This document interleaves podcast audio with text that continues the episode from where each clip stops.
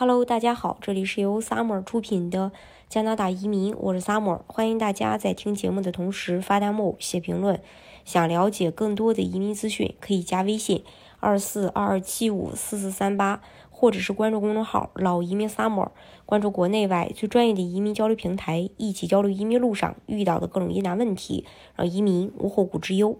今天呢，我们跟大家一起来分享一下，呃，为什么有的人会被加拿大。驱逐出境，其实出于某种原因吧，加拿大官员可能会在申请签证或过境时宣布外国人和移民不符合资格，这些人呢将被禁止进入加拿大和留在加拿大。在这种情况下，临时或永久居民将失去在加拿大的移民身份，并失去居留许可。那为什么可能会被驱逐出加拿大呢？嗯，首先呢，嗯，就是有这么几呃十个十个原因吧。呃，首先，你可能对加拿大的安全构成了威胁了，比如说恐怖活动啊，或从事此类活动的组织的成员啊。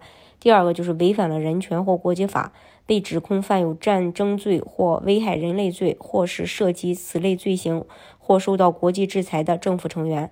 三，在加拿大境内或境外犯下十年或以上监禁的罪行。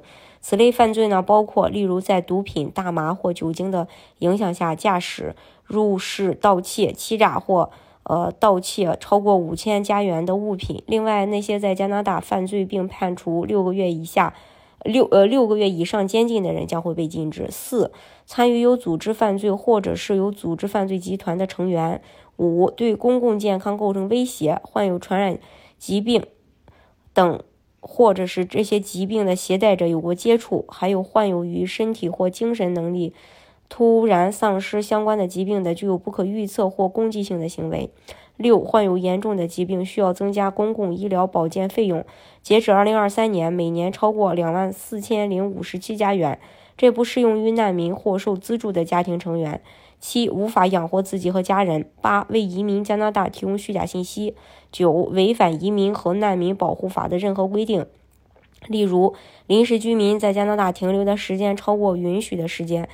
呃，永久居民在加拿大境外的时间过长，或者之前被驱逐出境的人试图在未经许可的情况下进入加拿大，返回加拿大。时，有被禁止的家庭成员，如果家庭成员因所列原因之一被禁止，整个家庭将被禁止进入加拿大。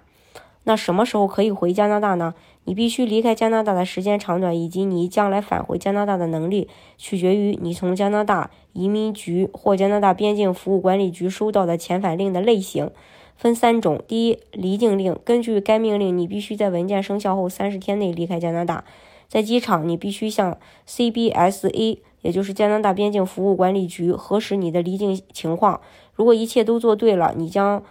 嗯，来，就是你将来可以毫无问题的返回返回加拿大。如果你没有在三十天内离开加拿大或没有登记离境，你的离境令将自动成为这个驱逐令。二，没收令，根据该命令，你只能在加拿大返回许可证后的一年内返回加拿大。但是如果因你数据损坏而收到此命令，你将在五年内无法返回加拿大。三，驱逐令，根据该命令，你将被永久禁止返回加拿大。如果你收到其中一项命令，你可以向加拿大难民和移民委员会提出上诉。这是关于这一点。大家如果想具体去了解加拿大的移民政策的话，可以加微信二四二二七五四四三八，或者是关注公众号“老移民 summer”，关注国内外最专业的移民交流平台，一起交流移民路上遇到的各种疑难问题，让移民无后顾之忧。